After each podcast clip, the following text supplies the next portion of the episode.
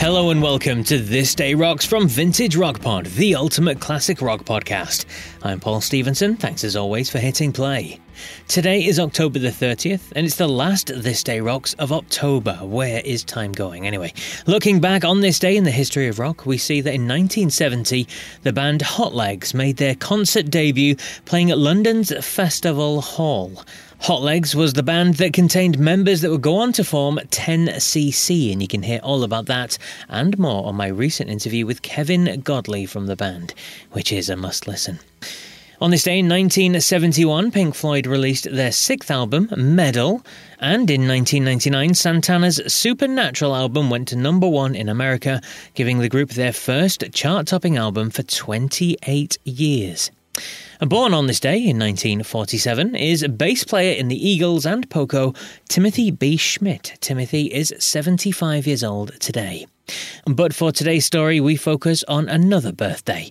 A legend turns 83 years old today. When the truth is found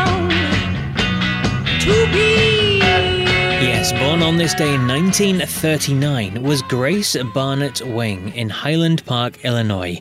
Better known to us, of course, as Grace Slick. She was a key figure in San Francisco's early psychedelic music scene of the mid 60s, starting with the Great Society before joining Jefferson Airplane, and then subsequently with the spin offs Jefferson Starship and Starship, as well as a great solo career, of course. Grace is a pioneer and was one of the very first successful women in rock. Now, I've had the pleasure of interviewing her former bandmates, Pete Sears, who worked with her closely in Jefferson Starship, and Jorma Kaukonen, who was the guitarist in Jefferson Airplane. And I'm going to play a really short snippet from that interview with Jorma, where he talks about Grace. Uh, a couple of years ago, I got to thinking about it. You know, you sort of take sometimes you just take your friends for granted, and Yeah, and I picked up the phone and I called her and, and I said, you know, I never told you this, but but you need to know what an honor it was to play music with you.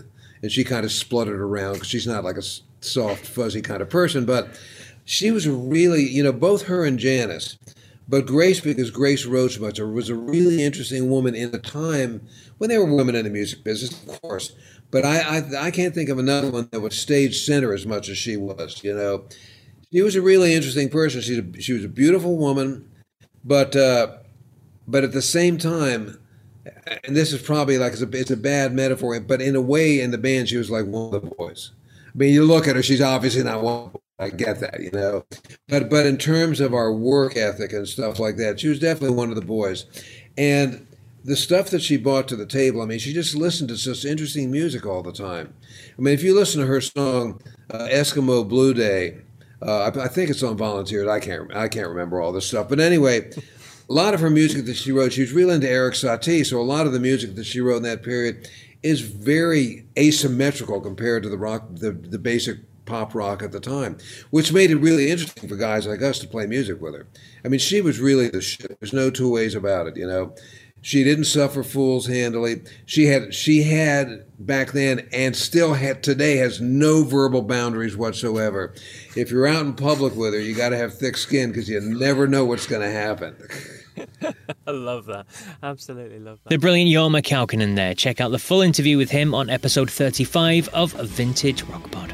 But that's it for today's show. I'll be back tomorrow with another big interview show, and it's a rock star who played at the legendary Woodstock Festival of 1969, so don't miss that one. So until then, take care.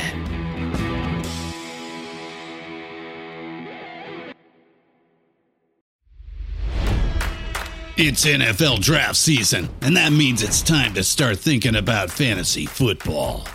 FantasyPoints.com features industry leading experts and prognosticators using proprietary hand charted data to help you score more fantasy points. FantasyPoints.com is the place to go for whatever kind of fantasy football you play. Whether you play fantasy football, daily fantasy sports, or do a little bit of everything, Fantasy Points has the meticulously researched content to guide you to victory.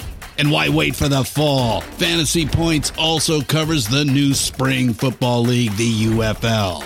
Join the guru, John Hansen, Scott Barrett. Joe Dolan, and other massive names in the fantasy football universe with an exclusive offer. Use code Pantheon for 15% off any fantasy points package, including the all in package, with access to every article, tool, and data nugget that Fantasy Points has to offer. That's fantasypoints.com and code Pantheon for 15% off at Fantasy Points. Fantasypoints.com. Code Pantheon. Score more fantasy points.